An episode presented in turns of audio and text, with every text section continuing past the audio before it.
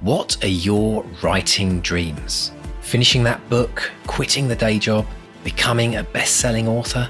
Well, over four years, we've studied the advice of over 300 best selling authors who've collectively sold over half a billion books. And we are excited to announce the Bestseller Academy. If you're ready to take your writing to the next level with accountability, craft, and coaching, your bestseller dreams are now only a click away. To find out more and apply, visit bestsellerexperiment.com forward slash academy. That's bestsellerexperiment.com forward slash academy. Let's run the show. Hello and welcome to the Bestseller Experiment, where we continue to discover what makes a bestseller and inspire you to start, finish, and publish your book. I'm Mark Stay. And I'm Mark Desvaux. We'd like to say welcome. If this is the first time you've heard this podcast, we'd like to welcome you to the family, uh, to all our experiments, all writing along. But we'd also like to say a big thank you to all of our patrons and Academy members from the Bestseller Academy for supporting this podcast and making it uh, show up every week to keep bringing you what is now 460 odd episodes, Mark. It's kind of insane, isn't it, really, when you stand back and look at it? But if you would like to be one of that merry crew that supports podcast, if you get any kind of value from us, please consider popping along to bestsellerexperiment.com forward slash support. Or if you'd like to join the Academy, we are opening up the doors today. So if you would Oh. like to come and apply for the Academy to start in September, the doors are now open. Please form an orderly queue. And um, you can do that by going to academy.bestsellerexperiment.com. So, Mark, how has your exceptionally long week been this week? It's been full of words, full of words. I've, I've, I've been loving. Um, I mean, I'm still in that lovely first draft land where anything is possible. Draft land, yeah, that place we discussed a few weeks ago. It's a lovely place. I, I love it there. I love it there. Uh, edit land uh, is a bit more rocky. I Yeah. get lost a bit more there, but first draft land is is great Don't because like, it's, don't um, like the postman in Editland, do you? no. but no, it's great. It's uh, it's it's all good, and I've um, it's it's just finding. I wish I do wish there were a few more hours in the day, uh, but uh, I'm not going to complain. I won't complain. Yeah, it's a it's it is a struggle, isn't it? For in fact, when we did a survey once, in fact, the number one one reason that we discovered why people have not written that book that they know they need to write is time. Finding the Is time. time finding the time, and even that phrase, finding the time. There is no Hmm. time to find. It's it's twenty four hours. That's all you got, folks. And and when you actually knock off whatever amount of time you have to sleep a day, which for me. Seven hours, I think I kind of average out on if I'm lucky. Um, you know, that can feel like a lion sometimes. Seven hours a day, another eight at night. Yeah, exactly, I mean- exactly right. That's my afternoon nap. Um, but it it is actually. I once did a little time study, and I did a, and I was kind of blown away by the. Of course, I did. Yeah, I did the spreadsheet, Mark, and and I worked out how much by the time you take off sleep, plus what I call the chores of life. The chores of life being all the things we have to do just to. To stay alive, eat, sleep, drink. Not sleep, but I've said that. But you know, all the all the things we have to do to. We talk about Maslow's hierarchy of needs. You know, keeping keeping a roof on yes. your uh, uh, over over you, and when you take all of those things and you look at what's left, it's a crazy tiny amount of time, which is why you have to be really, really, really precious with that time. And so a lot of the reasons why people have joined the academy as an example and we found this thing about time is that we structure we make sure that they structure that time and get the most most they squeeze every every drop out of that option to write and that's where the books get written. It's in those those little fragments during the day if you're, if you're working full time if you're a parent if you're volunteering you know if you've got a lot of other things you have to deal with. It's in those little fragments that the book does get written. So Yeah. um, don't give up folks. If you're if you're kind of wondering how do you find the time um, it's entirely possible. If you've got 15 20 minutes a day we've always talked about that you can write a book. So keep on going. Now talking of writing books mark uh, we've got a, a wonderful guest this week tell us about freya berry Yeah, Freya Berry worked as a journalist at Reuters, and after a stint in New York reporting on the 2016 US election, can you imagine? Can you imagine reporting of on all the that? What a elections roller coaster? Yeah, yeah, exactly. that would have been a big one yeah Uh, after that, she left to write her first novel, The Dictator's Wife. There's a title after the 2016 election, anyway, which was published by Headline in 2022, and it was a smash hit. With her new novel, The Birdcage Library, Freya has ended up writing a love story and a detective mystery, which are two things she never planned to write. Uh, we discuss getting to know your characters like friends, writing about real people in the footnotes of history, and why Freya had to invent her own dictatorship. Brilliant. Let's dive in and listen to Mark chatting with the well traveled and inspirational Freya mm. Berry. Freya Berry, welcome to the Bestseller Experiment podcast. How are you today? Very well, thank you, Mark. Thank you for having me on. Our absolute pleasure. And you got this amazing new novel, The Birdcage Library. And I saw you tweet something the other day. You said once at a writing workshop years ago, we were asked to jot down the two genres we thought we'd never try to write. Uh, I said love story and detective novel. Well, it turns out The Birdcage Library is both. So, how did you end up writing something you thought you never would? um, yeah, ill-advisedly, maybe. Um, no, it was. It, it, kind of made me think, and and it just wasn't something that I set out to do deliberately. Um, uh, but uh, my um, uh, when I was putting together the idea for the Birdcage Library, what what I like with books is um, uh, I heard once, you know, if you set out to write a story about a man who takes his dog for a walk um, and you end up writing that story, well, A, that would be a boring story, but um, you've actually failed because the story has not changed. Um, yes. The idea that you um, started with has not developed in any way. Mm. And so I started writing the Birdcage Library. It wasn't meant to be uh, a detective novel, it wasn't really meant to be a love story. And, and somehow both of those things kind of made their way in, um, sort of elbowed their way in. And I thought, okay, this is happening. Let's just sort of go with it. And, and, and, and those the moments where it, it's exciting uh, where being a writer you know when you feel the story sort of come alive in your hands i think you have to listen to those to those moments and pay attention follow them. Yes. hopefully they won't lead you too far astray. Well they're, they're, it does feel very familiar. There, there will often come a moment usually halfway through a first draft where i go oh that's what it's about. exactly. now I know. Damn it. Now I have to go and reverse engineer everything else. Yes, exactly. exactly. I know it well. you can either fight it or go with it. Uh, what's what's also fascinating with this novel is you've got two perspectives. You've got Emily and Hester, and they're characters who are 50 years apart, which sounds like a long time, but I turned 50 re- recently, so I'm saying it's not. So it does feel like the blink of an eye. Uh, what were the challenges in writing those two time periods, those two timelines? Mm. Well, I swiftly realized um, too late that doing a dual timeline novel, particularly a historical one, is sort of double the research for mm. um, for the same amount of output. So that was that was a great realization. Um, no, it was it, it was really fun in that. Um, so part of it is set in 1930s um, uh, Britain, um, in Scotland, mostly a Scottish castle. Um, and part of it is set in uh, 1880s New York, so the Gilded Age, um, which is just such a, a fun era.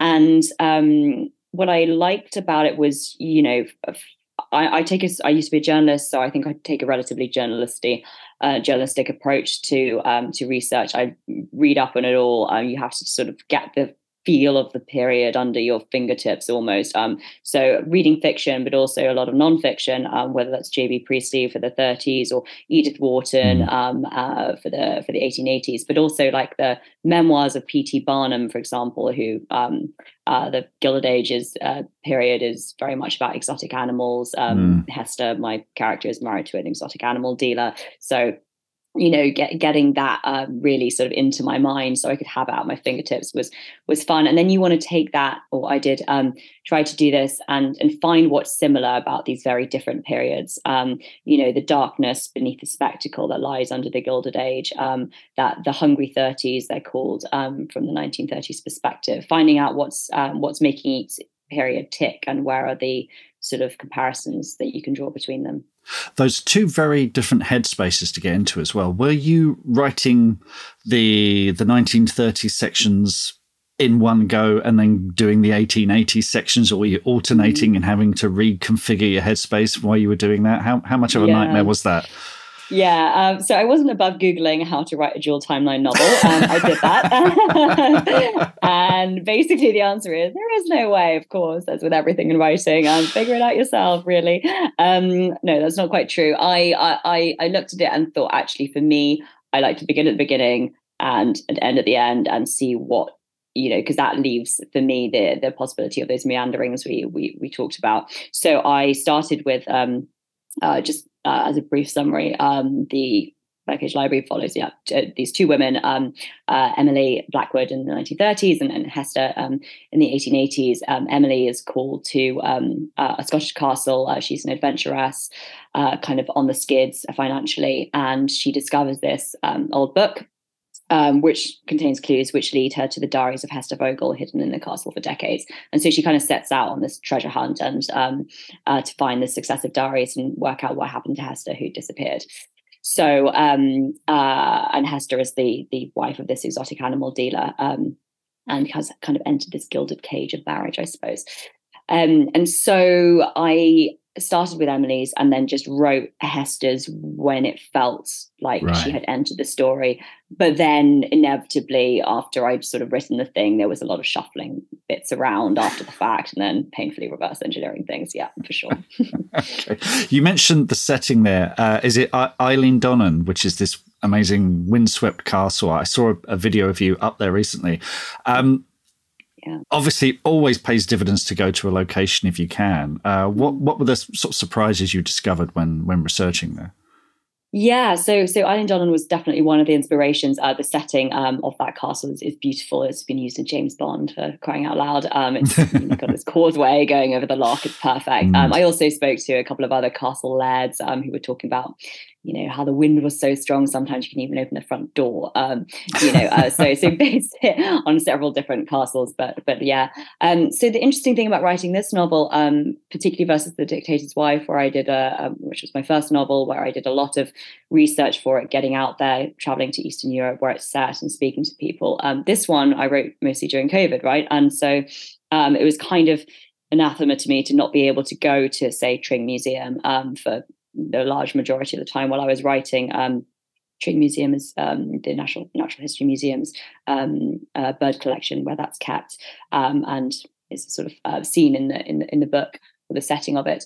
And uh, so a lot of it was book bound. Uh, it felt strange to be writing a book about an explorer while I was unable to go anywhere. Um, so, and frustrating. Um, so it was, yeah, a lot of reading, um, a lot of actually speaking to um, uh, my mother who went to Papua New Guinea, where Emily has just been as the story opens. Um, uh, and yeah, just, just sort of swatting up, I suppose, with online research and, and, and books. So, yeah, it was slightly frustrating, but then I guess also it was a different way of getting into the story, which I think ultimately worked in the end. Mm. And you mentioned there's a there's a treasure hunt there. This is very much a kind, as you say, a detective story. What were the challenges in in writing uh, a detective story, which you know readers would expect twists and turns and revelations? Is that sort of thing you'd, as you say, you'd never expected to write one? So what were the what were the big challenges there? Yeah, sort of every single bit about it was challenging, to be honest, because you never know how clever you're really being. Because obviously, the whole point of the detective novel is to sort of pull the wool over the reader's eyes at strategic points. I'm a big fan of Agatha Christie. Um, to add to the pressure, you know, the 1930s is kind of the golden age of detective mm. fiction, so that's kind of intimidating as well.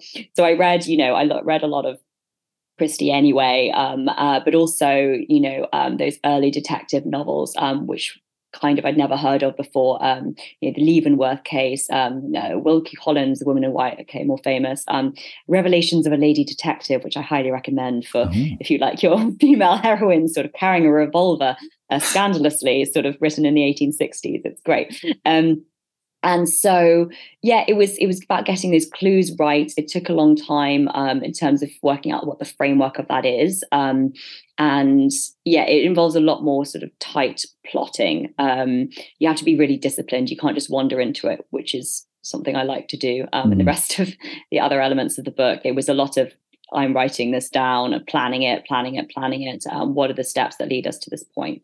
So yeah it's you have to pay attention can't be asleep at the wheel. Definitely, most definitely. You mentioned the dictator's wife there, and you mentioned the research. Now, as I understand it, because you, you worked in a newsroom, but to research Dictator's Wife, you actually went to Eastern Europe for three months of research and found you went to Romania and immediately found yourself in the middle of a, street protest. Tell us, tell us about that. yeah, it was totally unplanned. Well, I mean, not going to Romania, I'd obviously booked the ticket, but um, uh, so yes, so the dictator's wife is set in an unnamed Eastern European country, but um, at the end of the Cold War and um, the coming down of the Berlin Wall, um, and that country is heavily based on on Romania. So I booked myself a ticket uh, to Bucharest, one way ticket. Um, just sort of was going to see what the, where that led me, um, with no real plans, no real money either. I'd left my job um, to give myself a year to write. Um, I don't know what I was doing. I was 25 um, and an idiot. So um, so I pitched up in, in in Bucharest, and it was sort of about 9 p.m. at night. I got this Airbnb host I was staying with for a few days. And um, as I was heading to the apartment, I just noticed there were quite a lot of police around. But I thought, well, I don't know, Bucharest, who knows? Um, and um, he was a bit late arriving, said, "I'm so sorry, I've just been at the protest." And I was like, "What protest?" He was like, "Did you not see the police cars?" I was like, "Yeah." Um, and so he said, "Would you like to come?" And I literally was like, okay so put my bags down went out and walked into the biggest protest that they'd had since 1989 um, and there is a protest scene in the novel which was very much lifted from that. And um, they were protesting against this you know very corrupt new government mm. um, uh, law that they were bringing in. And so 300000 people in a square um, you know chanting uh, the romanian for thieves uh, and we all got tear gas and um, then i was swept off um, by my new friends um, taken to an underground bar in an abandoned palace. This is all within like an hour of two hours of landing. I don't know how it, how it happened. But I went to a few more protests and for successive nights became quite a sort of a crusader for Romanian justice briefly. Um, and it was fantastic. It was like the I could not have I mean, obviously, um, you know, it was very diff- difficult time for the Romanians. Um, but from my perspective, selfishly as a writer, I couldn't have asked for a, a more immersive um, sort of uh, start to writing a novel and and and researching it. And yeah it's quite spicy way. Wowzers that's the last time i complain about a taxi picking me up late from the airport or whatever you know. Into perspective. But the, uh, the, dictator's wife has a brilliant brilliant premise which is you know investigating the the the woman behind the power if you like. And very often these through history these dictators' wives, they're often just reduced to a you know a joke like Imelda Marcos with her shoes. But obviously, mm. readers, novelists, we want more. So with mm. your is it is it Marija Popa, the Black Widow in that? I mean, you yes. de- definitely delivered. Was it a case of kind of sympathy for the devil or finding humanity mm. in an anti-heroine? How did you how did you go about that? Yeah, it was um, uh, sympathy for the devil is a great way to to put it. Um, yeah, so I'm just fascinated by these women. I've just so I've been um, uh, as a journalist. I've just been reporting on the 2016 U.S. election, um, and I've been watching Melania Trump. Mm-hmm. Um, I was living in New York um, uh, to, to to cover that story, and I was just so fascinated by her sort of sphinx-like enigma. And of course, she's not technically a dictator's wife, but this sort of idea grew out of that. Um, and you know, as you say, people like Imelda Marcos, Asma al-Assad, these people who are kind of footnotes in history, right? Um, or you know, a sort of briefing, brief reference in the chapter of this dictator's life. Um, but you know, these if you think about who you know i'm married like um, you know you think about your relationship with your spouse there's a they're a huge influence in your life and i don't think it's any different when you're when you're a world leader um, and so i wanted to sort of go behind the scenes and as you say create an anti-heroine. Um, it was important to me that she wasn't a villain. It was important to me that the ambiguity was at the heart of the story because you know that is what is fascinating. It, it, pure evil is boring like the banality of evil fine. Um uh, and but also she obviously couldn't be the good guy um morally speaking. And so i wanted to create someone where you're continually dancing on the shard of, shard of doubt. Um you know you feel her influence everywhere but she herself is kind of nowhere. And laura my lawyer protagonist spends the entire novel trying to figure out what she is and I don't know if she answers that question. I kind of wanted the reader to answer that for the for themselves. Mm. Um, and yeah, I, I, think it's so interesting to have that um, uh, ambivalence, that ambiguity is is is something that really I'm passionate about. Yes, absolutely. You you you can't. It it's like i mean the book is very much just like taking a journey with someone and at the end you are very much left to decide for yourself which is a bold choice to make because i think the easy way out is to come down one way or the other and go there. That's where i stand. And particularly when exactly. Particularly when you're you're dealing with with people who they know they know these terrible things go on and they still get up in the morning and, and go about their day. So but also for this book you now you said it's uh, it's sort of based on romania but you you essentially invented an entire nation. Is it is it Yanusia? And it's, yes. it's so how do you go about be- creating a sort of a believable eastern european dictatorship? Yeah it's um uh i felt i kind of had to do it um, first off because I didn't feel right taking an actual country yeah. and you know rewriting their history. That felt um, and also conveniently when you make up a country and someone gets in touch to say, oh well, this is not how the Romanians do it or whatever. Exactly, then you can yeah, say, well, actually, um, not that anyone has done that yet, but you know, matter of time, I'm sure.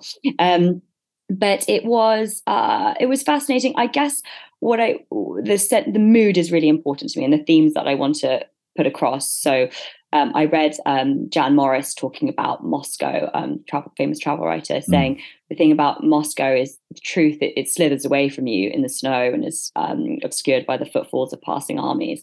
And I love that sense of, you know, you can't get to grips, you don't know what is true. Obviously, you know, Cold War, um, uh, Iron Curtain, you know, secret police, um, that paranoia, that suspicion, reading people like Herta Müller, who won, I think, the Nobel Prize, um, Roma- uh, um, uh, Romanian writer. Um, and, you know, I, I, wanted to bring about that, you know, when Laura arrives, um, everything is coated in fog, and that really had to be the, you know, metaphorical um, entry point into that, into the country. Um, so yeah, setting setting that was a matter of sort of gleaning tidbits from uh, real countries, and then yeah, sort of of scaffolding that with what I'd seen in yeah, Eastern Europe, my travels, and then trying to um, yeah push it from there. Yanusia is named for the Roman god Janus, sort of looking mm. east and west. Um, so I wanted that sense of in betweenness, not quite knowing where you are. Excellent stuff. Excellent stuff. Now uh, on this podcast, we're obsessed with journeys of writers and and writing habits. Now you mentioned there at 25, you decided to take a year out and write uh, the dictator's wife. Uh, I mean, I you know you you uh, studied English at Trinity College. This was always on the cards, was it? This was always something. Was this always part of the plan, or? No, not at all. Actually, I, think, um, I was determined to go and become company's news editor at Reuters, which which shows how much um, uh, I knew about myself at 21.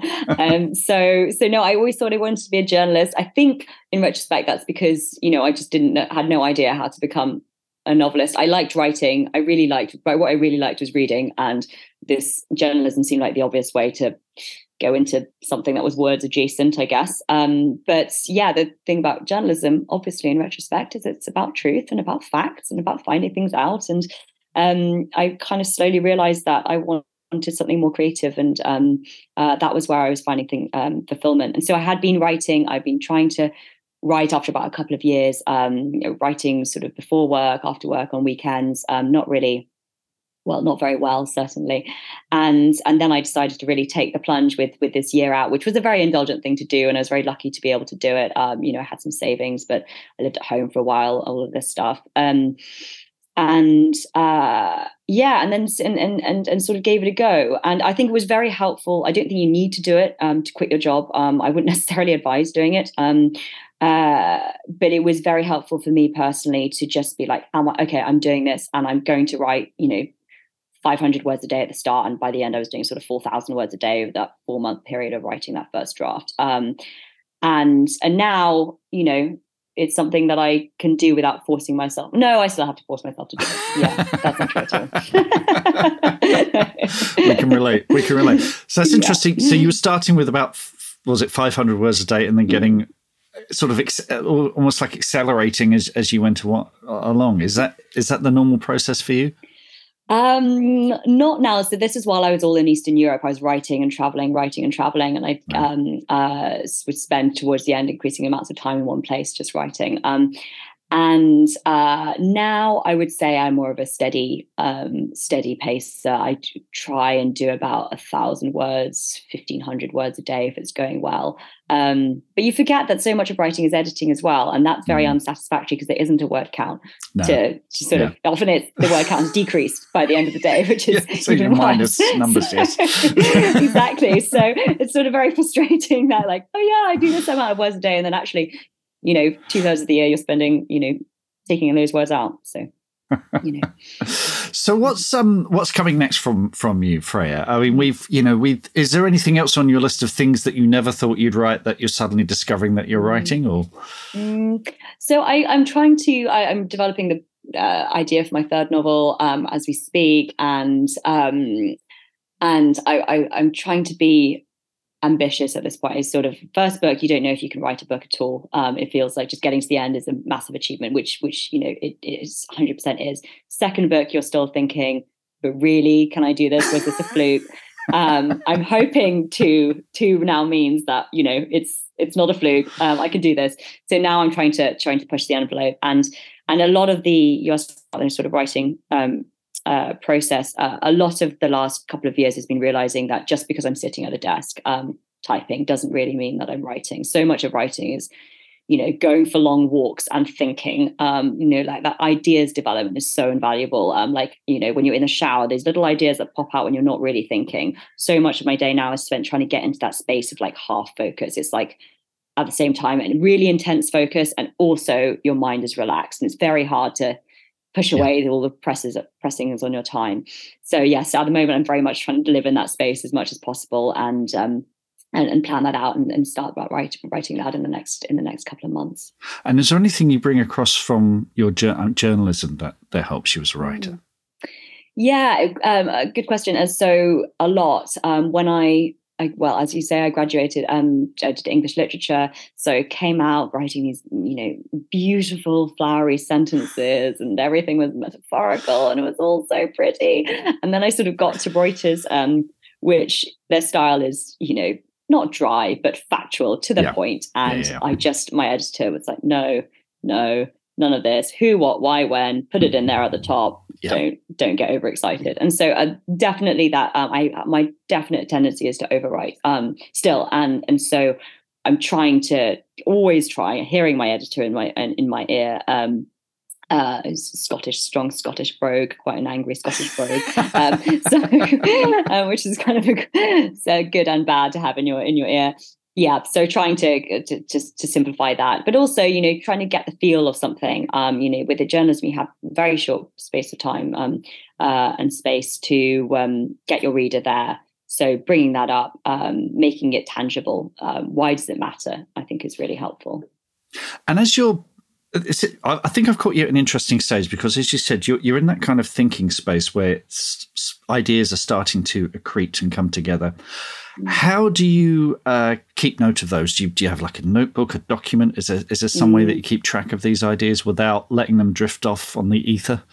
Yeah, so I, I mean, I have so many beautiful notebooks which I never use. Um, so I'm just, um, I've got these random scraps of A4 because inevitably, when I do have an idea, um, I never have the, any notebooks with me. Um, but what I really use is the Notes app on my phone um, because I always have my phone on me, and so I just I write it down, and I know I say to myself, I will remember this, of course. And when I get to my pretty notebook, I'll write it down. No, no, and never it'll works, never happen. It'll go.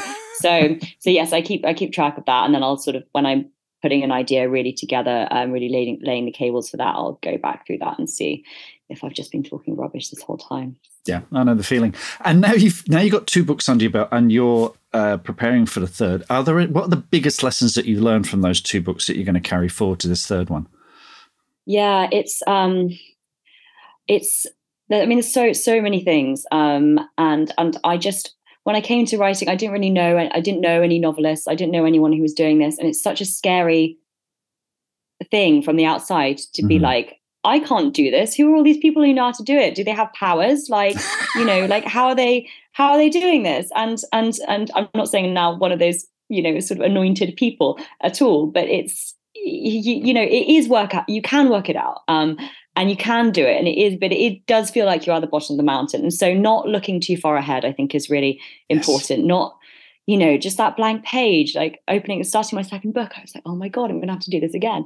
Um, so taking it step by step, word by word, sentence by sentence, just starting, I think is really important. Getting to that state of half focus I already talked about in terms of developing your ideas, um, very important. Um, uh, you know, spending time with your characters. You know, there, there's these character templates you can get online, like what color eyes, like what cake do they like, whatever. Um, and those can be kind of, you know, I find them incredibly boring actually. So as and I realized that when I was trying, you know, when I tried to do that, um, that actually this wasn't coming alive in my hands and it's about spending time with those characters yes. and sort of like yeah. meeting them as you yeah. would a friend um, almost um, which i find really helpful um, uh, you know and but also covid you know, people said, "Oh, it's great! All these novels are going to come out of COVID because no one has anything else to do." COVID was actually terrible for for me, anyway, as as a writer, because you know I'm a great believer in getting out there and mm. seeing random things, and that being your inspiration. You know, reading yeah. different books, um, seeing films that you wouldn't necessarily see, um, noticing things on the street, and if you're in your room, there's no mm. external influences. So uh, my sort of mentor, um, and if you can get a writing mentor, I really recommend it. My mentor, Piers Torday, um, um, who's a fantastic children's writer. Um, I was saying to him once, you know, this idea, I'm the more I work on this book, the worse it's getting. And he said, you know, you're wringing out the dishcloth, and every time you're getting less. Um, you get out there and, and and read things, watch things, um, just live your life a little bit, and and and relax into that state where you're receptive again to ideas and you feel that freshness. So I think that's really important. Um, and then other things I've picked up, you know, making it worse. Like you, you, you know, sort of have got to abuse your characters a bit. So if they've got like, you know, if their, you know, cousins died, no, make it their mum, make it their husband. You know, what, what, what how can you um, double down on that? Um, and making it true as well. Um, you know, if you're going to say something, say it like, how can you get to, to the essential truth of what you're trying to say? How can you push it? How can you push it deeper? How can you push further into yourself? Until you're sort of hurting yourself by by by doing that. And that's what makes writing so exhausting but so exhilarating i think. Excellent advice. Now i've got to dial back there. We love piers torday he's been on the podcast. He's an amazing man. How do you yeah. get piers torday as your writing mentor? Yeah. Um, no i that was a, a um, my husband's aunt um, knows him, so Fantastic. I and he very kindly, very very kindly um, uh, agreed to have a drink with me, and and has just been fantastic ever since then. So um, you don't need um, a top selling children's writer to be your mentor, I should say. Um, although you know he's been great. Doesn't hurt. Doesn't hurt. just anyone who's like done this before in any sense is will will will do. So just someone to encourage fantastic. you, really. That's Absolutely. Well, well, listeners, listeners, I'll put a link in the show notes so you can listen to that episode and Piers can be your mentor for that half an hour or so. um, but Freya, this has been absolutely fantastic. Um, folks, uh, Dictator's Wife, Bird, Cage Library, they're out there now. Grab them now. And Freya, we hope to speak to you again real soon. Thank you so much, Mark. Thanks for having me on. A pleasure. So, Mark, what to unpack? I, have got to say, a little bit jealous. Traveling and and and traveling around visiting castles. That's got to be a lot of fun. Well, in the guise of writing a book. Yeah, and uh, well, we talked last week about uh, you know being a writer opens doors. Uh, so yeah, I, it, and the Monty Python castles as well. So I'm I'm an, I, i am jealous about that. I, I, I do need to go and sit because I think Doune Castle is in the Holy Grail. Um, but yeah, terrific. It's great stuff. And uh, like I say, there's a lovely tweet of Freya sort of talking in front of the castle, and it's it's it's it brings it all to life. Really does. It does bring up this idea, though, that you can get to you can dream a bit as an author, can't you? I think every author should have a bucket list of all the places in the world they'd love to visit, with the excuse that they might slip it into one of their books. But I mean, what? because like when you think about like just going on holiday, you just like, oh, well, let's pick a location. Where do we want to go? But you know, picking something historical or something which you, I mean, I once I once went to, to Turkey and we visited Ephesus which was just this wow. unbelievable. It, was a whole city that they discovered underground, and they yeah, just basically yeah. excavate the whole city.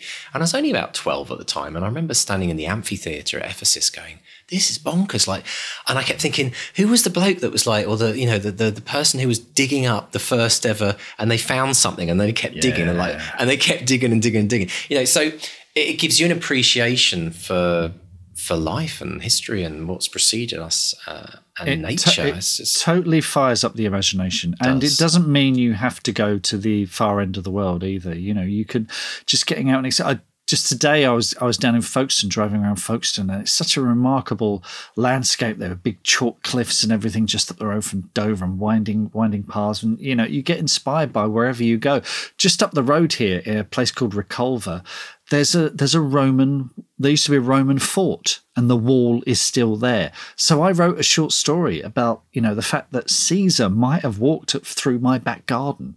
Mm. You know, it's it's, it's uh, you, don't have to travel to the other side of the world. There's, no. there's inspiration everywhere you go. Well, I used to live in Cambridge, and I used to just sometimes wander around, see you know inside of like King's College and some of the cobbled streets of Cambridge, and I had that mm-hmm. thought. I used to think to myself who else walked down these streets and, and yep. all the incredible people that studied there and came up with amazing inventions and pubs where they discovered the uh, the DNA um, oh, yeah, helix, yeah. you know, all that yeah, stuff. But um, I think, I, think, I think it's a question of just we've we've talked about having your sort of story radar on as you go about your day because there are there's always opportunities just overhearing conversations, seeing pe- what people do in a particular situation, whatever, and you know the, the the the streets that you walk down or drive down or whatever. I mean, one of the things I remember we did a when I was around, we did a book about dieting, and they said a, a, lot about dieting is just restructuring the way that you think. And one of the things they suggested was taking a slightly different route to work every day. So if you, because I used to walk from say Waterloo Station to you know to work, uh, and I did. I started mixing it up. I started taking different routes, and you start noticing different things and hearing different things, and and it just it fires off the synapses. You know, so so have that radar on all the time if you That's can. Great. Yeah.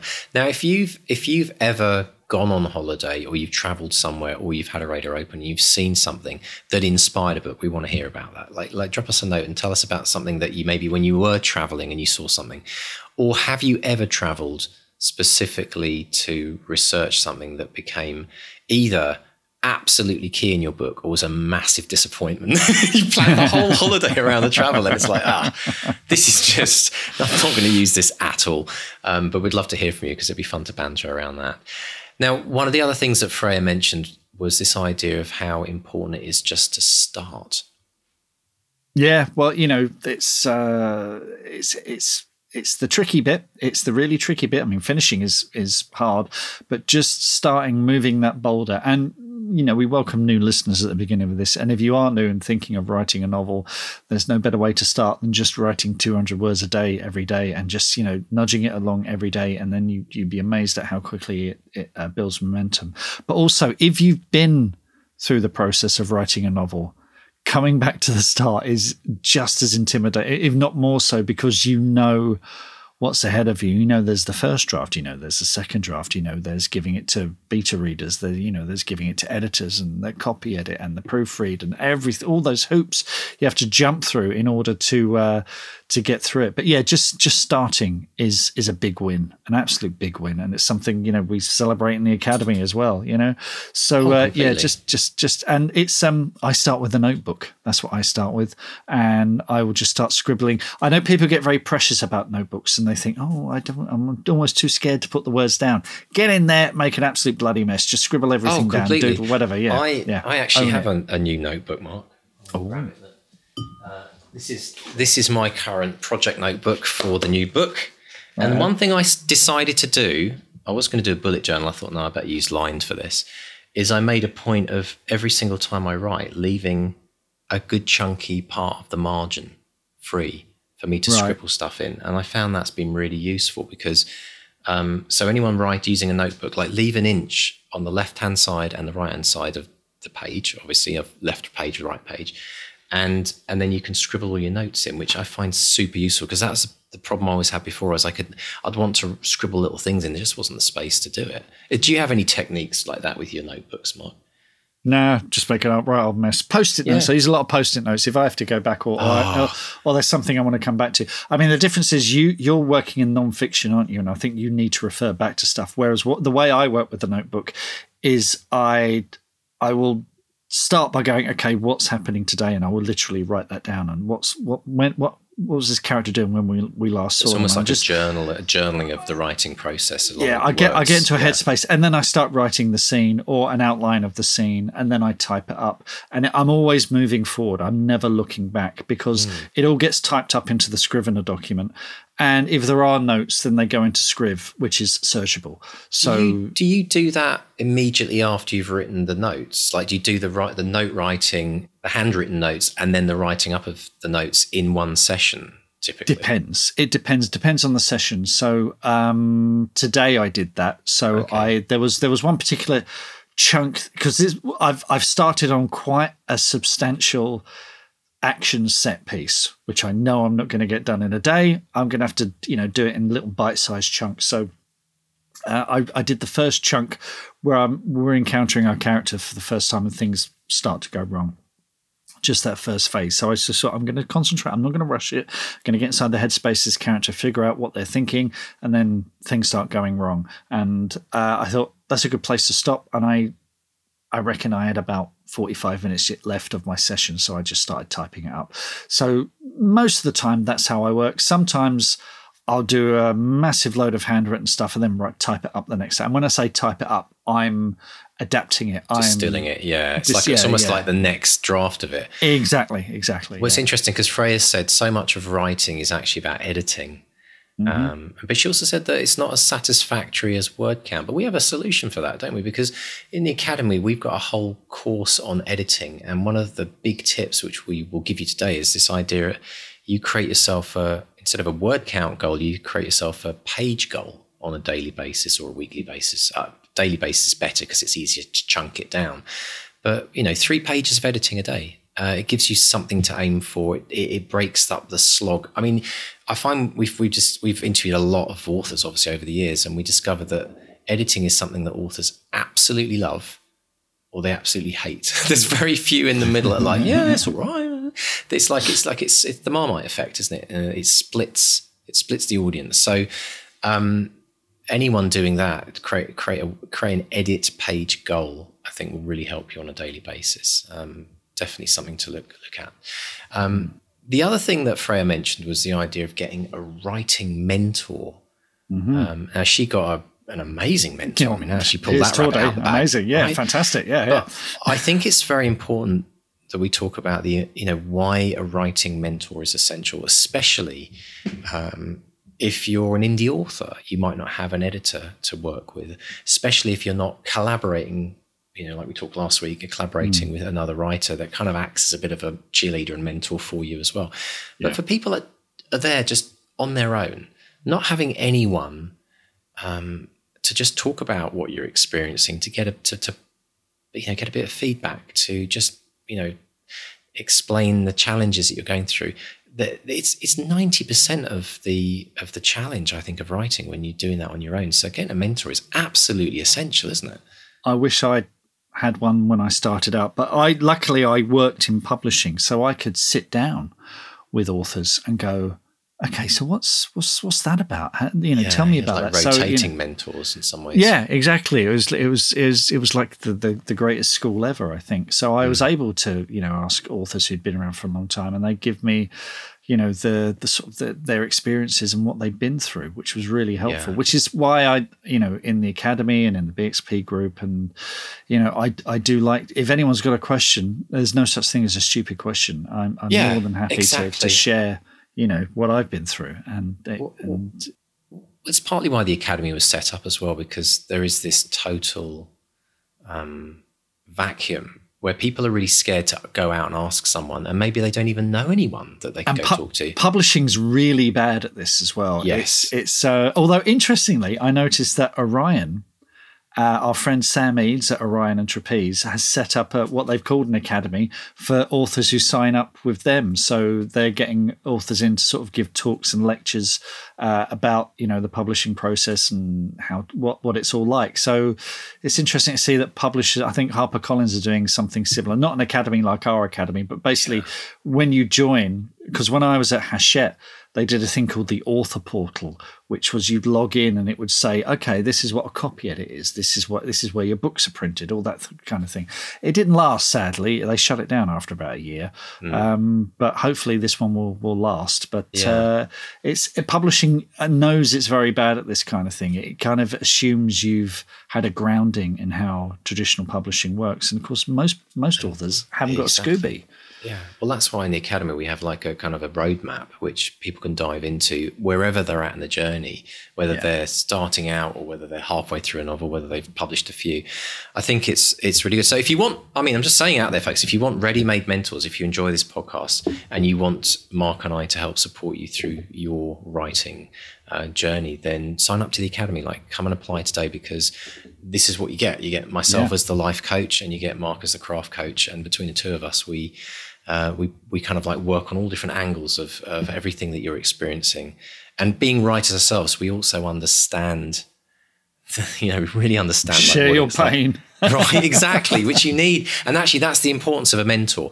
I would never recommend finding a mentor that hasn't done what you're about to or currently embarking upon, because that's the whole yeah. point. That's the difference between a mentor and a coach. There's a lot of coaches that have never actually done the thing they're coaching in. I mean, I you know, I coach only in the areas that I've done stuff in because I feel that's really important to have have that personal experience. But don't go and find a mentor who talks a good game, but they haven't actually lived it because they don't have the actual emotional and uh, you know physical experience of going through that. So you know, you know what, you know what's really bad for that screenwriting.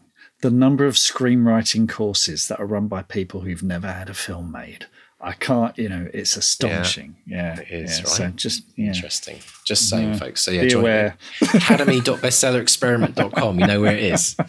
All right, folks. So in the uh, in the extended uh, edition of today's podcast, we are going to talk about the um, first book the three book rule, I should say. Uh, the what happens during the process of it's not just about the first book. There's a three book rule we're going to talk about. We're also going to talk about this idea that uh, Freya mentioned around half focus. I love this idea of half focus. Mm. Like it's not necessarily sitting down to write. There's a lot of other things you've been doing. Uh, we're going to talk a little about the uh, who, what, why, when rule. And also, Mark's going to dive deep into writing anti heroes. Dun, yes. dun, dun. So do not miss that, folks. So if you would like to uh, join us for the extended, just pop along to bestsellerexperiment.com forward slash support, sign up as a patron. And obviously, if you're part of the academy, you get all those uh, as well as part of the membership there. So, Mark, what's happening on the uh, wins this week? Uh, we got some uh, public declarations to start with. So, uh, over on the BXP team, we got a couple. Naomi Floyd uh, she says, I've been hovering in the background long enough. I'm stepping out my com- comfort zone and risking a declaration. The first draft of The Lady Before, which is her take on Lady Macbeth's backstory. Now, we were talking about anti heroes in the extended version. I mean, Lady Macbeth, the ultimate anti-hero. I think she's fantastic. Um, Naomi wants to get that completed by the end of July. No pressure. Any support most gratefully accepted. Well, Naomi has the support of everyone in the BXP team over on Facebook. So good luck with that, Naomi. And Lynn Clark, who uh, has been on the academy as well, as as has Naomi. Actually, they're both uh, academy members. Um, following on uh, from other public declarations, she says, "I've been splashing this all over my socials. I guess that means I should actually edit the book properly instead of making lovely splashes." Now, Lynn has been experimenting with cover art. She writes under the name Jocelyn Sordoni, and this is book one of the Awesome Chronicles How to Breathe Underwater, which I got to dip into uh, so to speak, uh, in the academy, and it's terrific uh, YA fantasy. It's just terrific. Did it make so you? Hold, she, did it make you hold your breath, Mark? It did. It did. It made my heart beat faster. Made me hold my breath. All the good, all the stuff that good fiction does. So yeah, she's she's made a, an official declaration. Christmas 2023 is going to be done. So fingers crossed, there, Lynn. It's in the diary. I will be in touch closer to the time. Um, Fantastic. Phil Oddie, we've got a lovely uh, Phil Oddie has been one of the people on the 200 word a day challenge who's been regularly logging, uh, and we've been sort of you know chatting on on Twitter and what have you. He's done a brilliant blog uh, on how the 200 words a day challenge has changed his writing habits and helped him finish a draft and make him feel like he can finally call himself a writer. It's really inspirational stuff. I'm going to put a link in the show notes so you can check that out, folks, because it's a really good blog. Oh, now, and thank you, and thank you to Phil for writing that as well, because uh, I read the article and it was like absolutely lovely to hear just the incredible difference that it made made in his writing life. I mean, it's uh, it's brilliant. So thank you for taking the time to write that blog about it, Phil. That was brilliant. Now, something we don't talk about a lot because it is unofficial. We got the unofficial bestseller experiment book club, which is a group over on Facebook, and Steve Gowland runs it. And he, every I think every month now, he's interviewing uh, members of the BXP team about you know their books. And the most recent one was with Morgan Delaney, whose uh, book The Squared Circle is uh, just such a blast, absolute, really, really good fun. And Morgan is a great interview as well. So I'm going to put there is a link in the show notes to the unofficial bestseller experiment book club where these are all sort of stored away. So these are really good, enlightening interviews. So do check those out as well.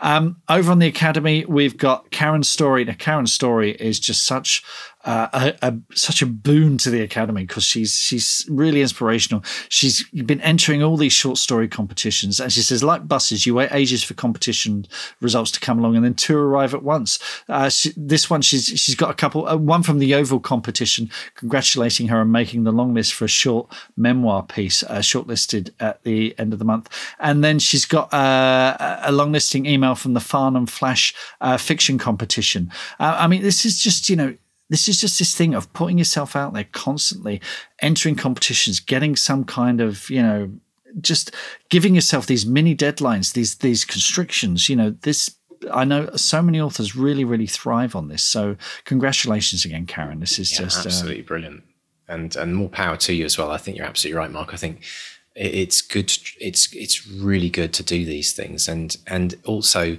like we saw with some some of the academy members, you know, when they get their first mm. shortlist, long list, or even win, it, the, the, the, thing that does to their confidence is absolutely huge. So if you're a, a, writer that's struggling with confidence, then consider entering a few short story competitions. It's just a great way to get to get your feet under the table and uh, and to build up all that belief in yourself, which you know we've always talked about this in the podcast. It's probably the most important thing you can develop.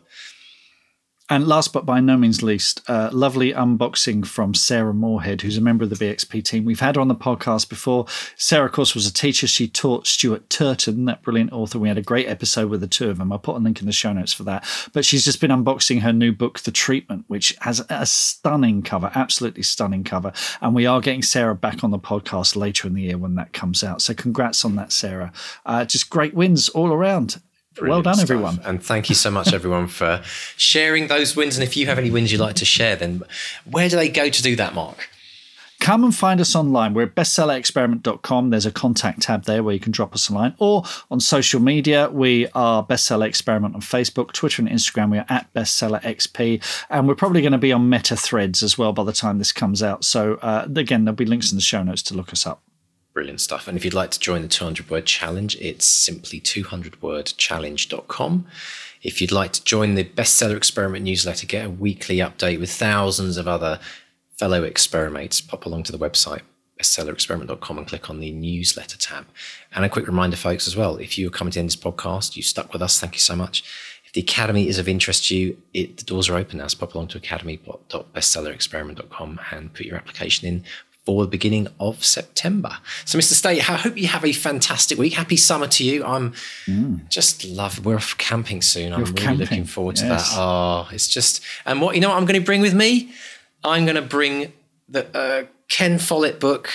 The World's End. It's like the follow up nice. to the ma- mega one I read last year camping but it's so big. I've decided I'm going to use it for twofold: one for chilling out, relaxing in the hammock, and one for swatting the bears if they try and poke their head in the tents because they're everywhere. Seriously, there are bears everywhere right now. In fact, weirdly enough, whilst we've been doing this podcast, I've been watching, uh, obviously paying attention, but out my window, I've been seeing bald eagles being battling with ravens. Wow! It happens every year in our back garden. Bald eagles trying to steal the ravens young.